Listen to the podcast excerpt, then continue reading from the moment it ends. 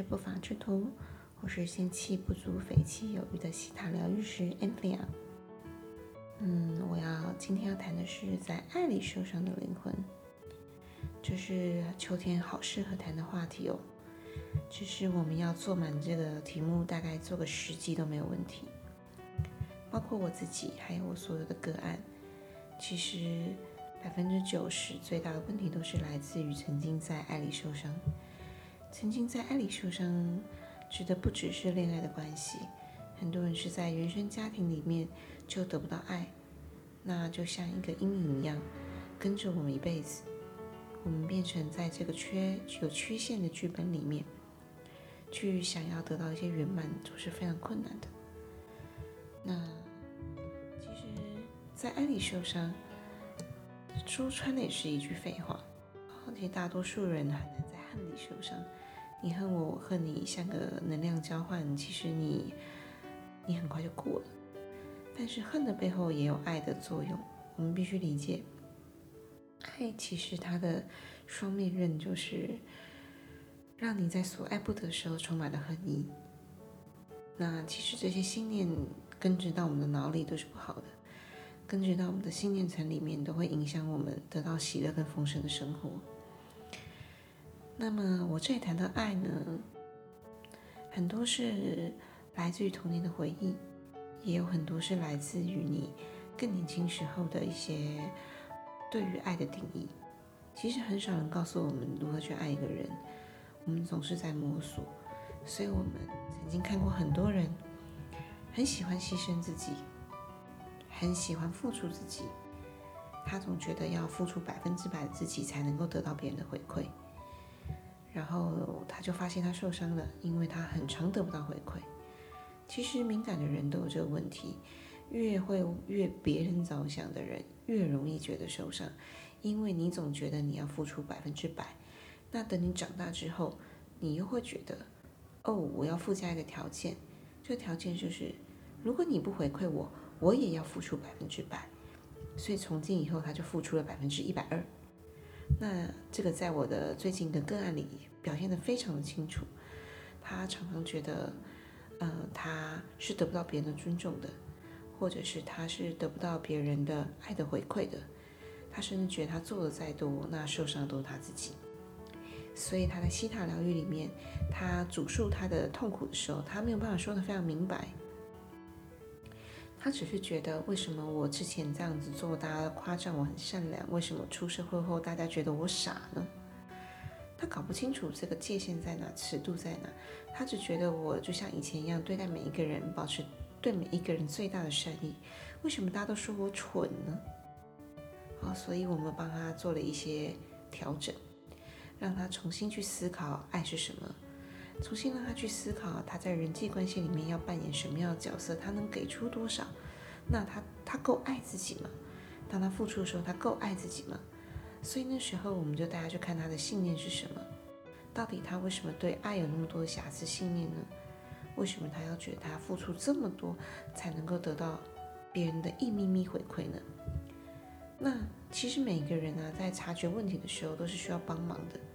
像我这个个案，他。他的问题其实很小啊，因为我想他很快就会有续集了。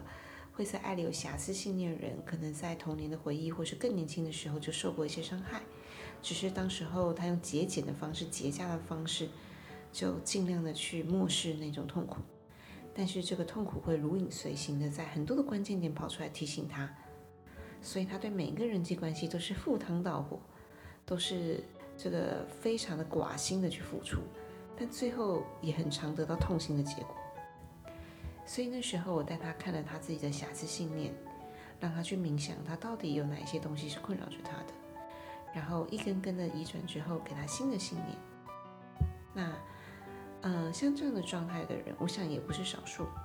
我也有另外一个个案，嗯，他其实谈的是他跟前夫的关系。这女孩非常的能干、聪明、积极。非常优秀，那他很喜欢照顾人，可能是因为他是长姐的原因，他非常喜欢照顾人。他对先生有一种，呃，很好的给熬的一个期待。为了做这个人的给熬，他真的是倾心尽力。那金钱上的、物质上的支持都不多说了，包括用了自己的很多人脉去拓展他先生的一个商业的一个一个创业。那最后先生还是外遇离开了。啊，他对先生有很多的不甘心。这不甘心在于，为什么我做了那么多，你还这样对我？那还要怎么样？如果这都不是爱，你还要我怎么样？我都这么爱你了，你到底要我怎么样？你为什么背叛我？其实他的爱里面夹杂非常多恨意跟很多的委屈，当然很多的还是疑问。其实我们在爱里常常觉得疑问的是，为什么总是如此？为什么我总是遇见离别？为什么我做再多都得不到感谢？为什么我做再多我还是你还是忍心这么对我？忍心？你怎么忍心？我好常在个案里面听到这句话。嗯，当我的个案是有一个非常特定的对象，他必须跟对方有一个在灵上面的和解的时候，我最常听到他们讲的一句话就是：你怎么忍心这么对我？很抱歉，他就是忍心，因为那就是你的功课。你可能写了一个瑕疵的信念，啊，错值了一个剧本。这个剧本的每一个人，被你召唤到你生命的人，就只能配合你演出了。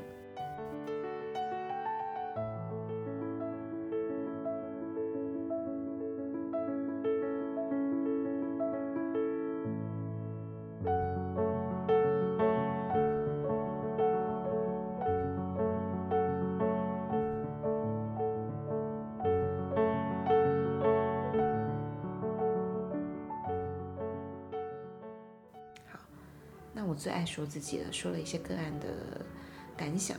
其实，嗯，我觉得大家都很好。其实没有对跟错。呃，我认识的每个个案都用自己最大的善良的爱意去包容他身边的人，并且用他自己最大度的爱去，用自己最大的认知去执行他们认为的爱。只是所求不得的时候，都不知道可以问谁。那我来说说我自己好了。我其实原生家庭一直是让我非常缺爱的。我母亲就是缺爱界的代表，她一生都在追求爱。追求爱不是错啊，这是人生的本能嘛。我母亲是个养女，啊，所以可见她跟家庭的归属感可能不如我们想象。养女接着长女，且是长女的意思就是说，外公外婆领养她之后，她就带弟带妹来了。那可以想见，她在家里的地位绝对就不是大姐了。所以她很年轻的出来工作，很年轻的跟我父亲结婚。那我父亲结婚的时候还在当兵呢，所以不是个很好的时间点。但他们还是做这个决定。可以想见，他们那时候除了爱的火热之外，呃，对原生家庭的逃避肯定也是非常非常高的。那很快有了孩子，组成家庭。只是他们太年轻的结婚，然后，嗯，也许他们还在找一个模式好好相处的时候，我父亲就开始外遇了。我父亲一直在外遇，大概是我小时候小学吧，他就一直外遇到他这个中风从中国回来。他一生呢，我常说他是一个非常浪漫的人，他一生就在追求他的真爱。虽然跟我母亲结了婚，但他还是继续追求他的真爱。他的外遇不断，每次都更加来真的，我觉得非常佩服他。但他们不谈离婚这件事情，我也挺配合他们的。嗯，我母亲是某个程度上信仰上偏向佛教，佛教有说法，怨憎对，爱别离，讨厌的人总是会在一个屋檐下，相爱的人总是会别离。我觉得他接受了这个暗示之后，所有的痛苦他都能够忍耐。因为他觉得本来就应该是这样，所以到这里为止，我们可以理解信念是多么的，呃，影响我们人生的大事。而且很长的时间，你是认为那些价值观都是理所当然的，你会很长时间的根深蒂固把这个价值观放在你各种看事情的方法上面。比如说我刚刚说了两个个案啦，我要努力付出才会得到别人的回报。其实这个信念没有任何的问题，它也不是一个很负向的信念。可是你就是会苦了自己。就像母亲一生追求爱好了，她有什么错呢？她没有错啊，她努力的维持的关系，她不轻言放弃，他呃卑躬屈膝，他非常的非常的努力，他从来不在乎别人的眼光，他就是想要保有这个婚姻。他有错吗？其实他很伟大，也很勇敢的。错在哪？错在他委屈了自己，也给我们了很差的剧本。那我们这些孩子们能够学到什么呢？爱是很久忍耐吗？我想这首歌有时候也真的不要这么说。我们对上帝的爱可以有非常多的包容，但对一个我们不适合的人，其实真的不需要这个样子。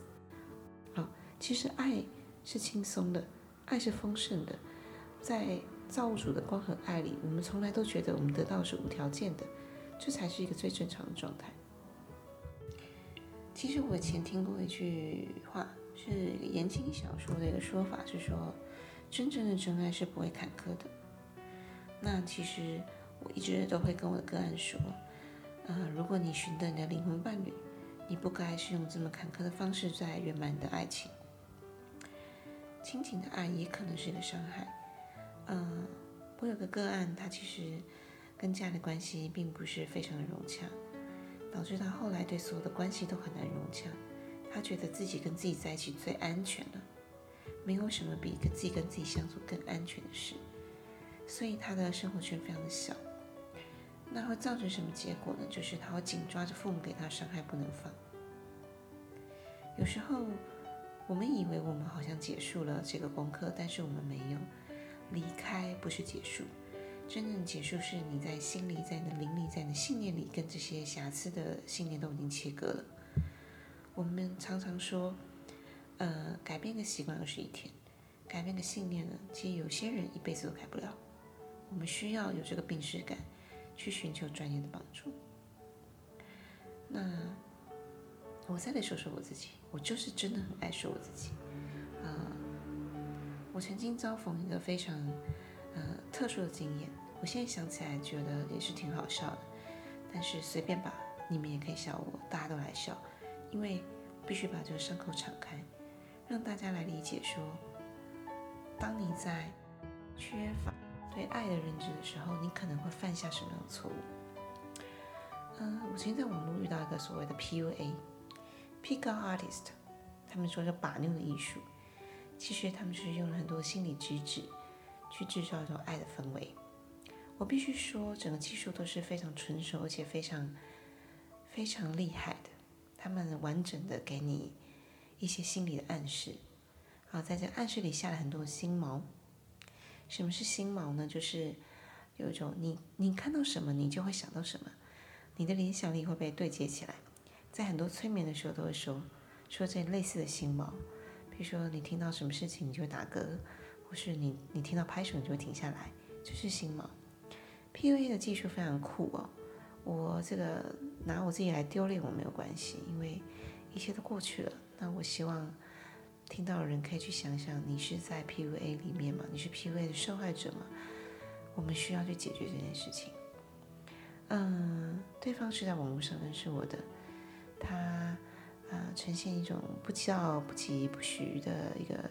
中年成功人士的范本，呃，说话非常得体礼貌，嗯，非常有技巧的，让你知道他其实是富裕的，穿着打扮、开车的样子，然后他会传影片给你，他会跟你视讯，他会告诉你说，要不是因为疫情，他早就来台湾看你了。对他是个外国人，我觉得当外国人很好啊，当外国人就是，其实他有很多理由，他跟你是不用相见的。那这这样的手法，嗯，据说在很多的交友软体跟 IG 上都很多，嗯，他会用一种很友善的，然后对你没有目的性的方式先接近你，他会呃认真的看你每张照片，然后给你每张照片回应，他会表现出对你非常的 interesting。那除此之外呢，他会时刻赞美你。那我遇到这个这个人呢，但他就是呃。用这个方法，而且这个方法他其实，呃，无法去显露他真正的目的。他第一次很认真的跟你说了爱的时候，你会觉得浑身震颤，因为这个铺陈铺的非常久。他会用一种我无法再看你难过了，我会帮助你，我希望我能够帮助你。用这样的方法慢慢的加入你的生活之后，他会说他爱你。那对于呃日常生活中很难感受到爱的人，他其实是迷惑的，包括我自己。那他如何去执行所谓的爱呢？他如何让你知道他爱你？他会呃认真的每天早上问你早餐吃什么。不要觉得这种问候是很无聊的。嗯，我想这个很多人都有经验。其实，社群媒体给人疏离的东西，给人疏离的感觉，所以你只要吃什么东西都打卡，你才想让别人问你说你去了哪里。他做这件事情，每天晚每天早上问你吃什么，有没有好好吃早餐，准时的问候你到办公室了吗？今天忙不忙呢？下午的时候，中午的时候，他会打通电话给你，让你听听他的声音。他会告诉你他还好，他过得不错，他很想知道你今天还好吗？然后晚上的时候，他问你回家了没？你到家了没？你去哪里？你怎么这么晚回家？你不知道会担心吗？他会花很多的时间来告诉你说，他非常的担心你。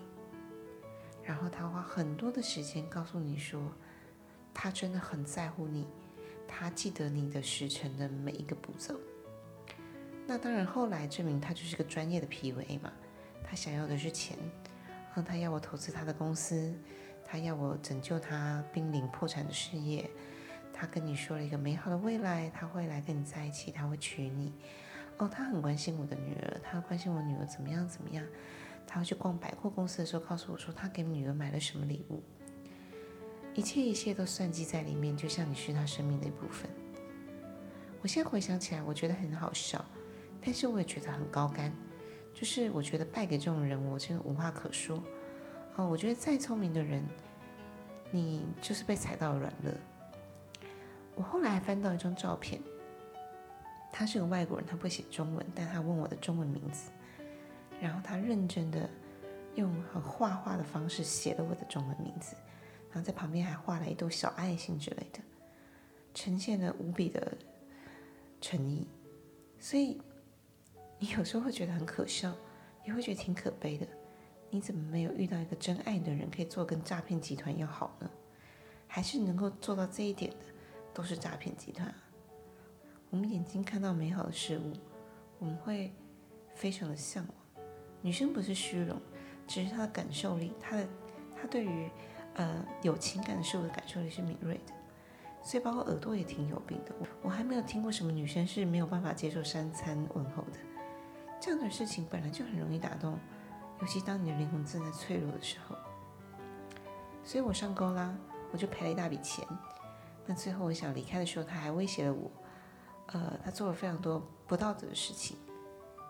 但是最不道德就是他以爱之名，啊，践踏我的爱跟信任。他当他以爱之名的时候，我毫无招架能力。甚至到后来，我只有恐惧，我也没有恨。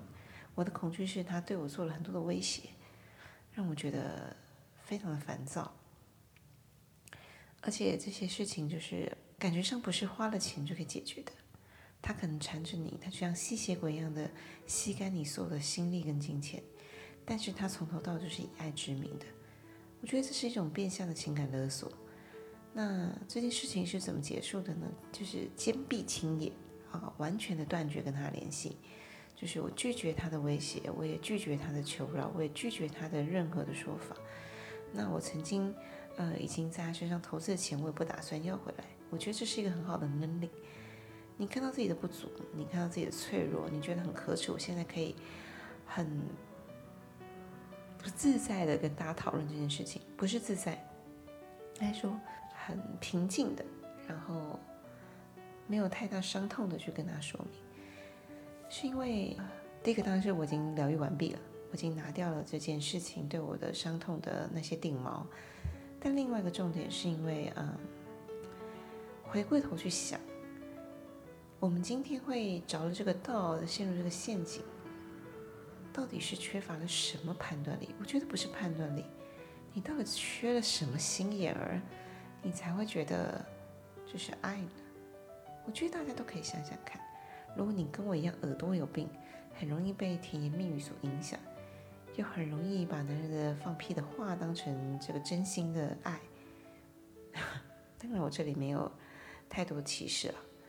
呃，不是每个人都渣男的，我们必须说有渣男啦，然后渣义有渣到嘛，还是有人其实挺有道义的。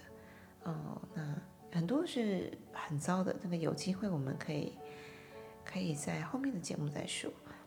但我们先来说，就是说我自己可以很认真的去鞭打我自己一百句的不是，我在这里犯了非常多的错跟罪恶，这个我都已经很认真的告诫跟求主的赦免。表示我真的觉得我错的地方也是非常多，但是我也必须说，呃，当你曾经很信任一个人，你甚至觉得是爱的时候，当他到达你一把威胁你，然后胁迫你的时候，你是完全无法招架的。那这件事情，我跟我老师也有聊过。嗯，他给我了很多鼓励，他带我做了很多次祷告，让这件事情后来算是圆满的结束。但不久之后，他其实也告诉我，他也遇到了两三个人跟我有相同的情形，啊，甚至有的是教徒，那甚至有的长达好几年，嗯，不停的被虚索金钱，甚至是他到最后的时候，对方想要放过他的时候，他不相信这是假的，他会觉得你怎么可能是假的呢？就是当对方都已经觉得拿他钱拿的不好意思的时候，这个女孩还是觉得你不是假的，你一定是爱我的，好吧？祈求爱也是需要去治疗的，爱不难嘛，但是爱要学，爱要怎么学？可能要从我们很小的时候开始慢慢去思考，我们在我们原生家庭是怎么样处理跟爱这件事情的的这个与爱的人的关系，以及怎么处理爱这个定义。那有时候我们都很会很脆弱，很脆弱的时候会会误把欲望当成是爱，或误把寂寞当成是爱，或是我们先爱了别人而忘了爱自己，又或者是我们得到别人很多的咒诅，这个咒诅是既定的印象或既有的标签，啊，例如我就是不配爱啊，或者说你这个女孩子就是这么傻啊，只会只会这样子倒贴男人啊。哦，这都是很差的信念，这就是会话语会成真的，或是有人会说，爱你就是遇到爱情就是笨蛋啊，其实这也是个诅咒啊。这个诅咒真的，如果你身边有正在嗯失心疯姐妹，请你不要这样骂她，哦，她会一直记得这句话，就一直不停的在做傻瓜，去改变他吧。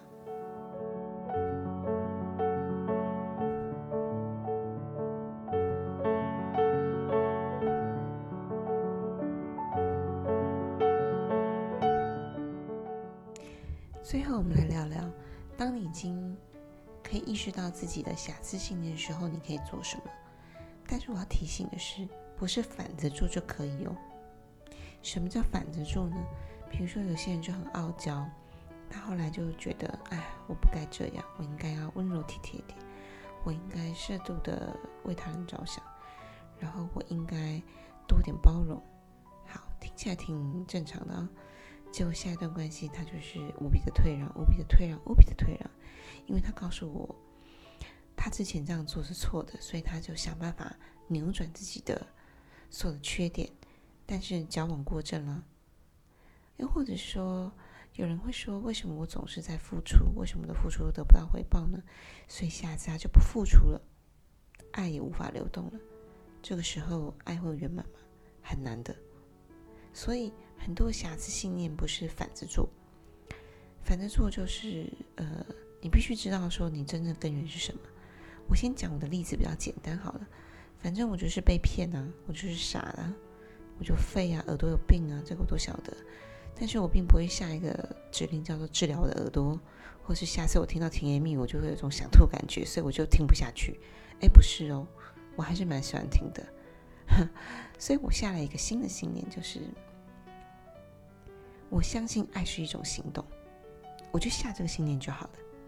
我相信爱是一种行动，表示所有虚于语言、流于日常寒暄问暖的，或者是流于表面的关心赞美，我都可以解除这个魔咒。那今天呢，就分享到这里，那祝福大家，God bless you。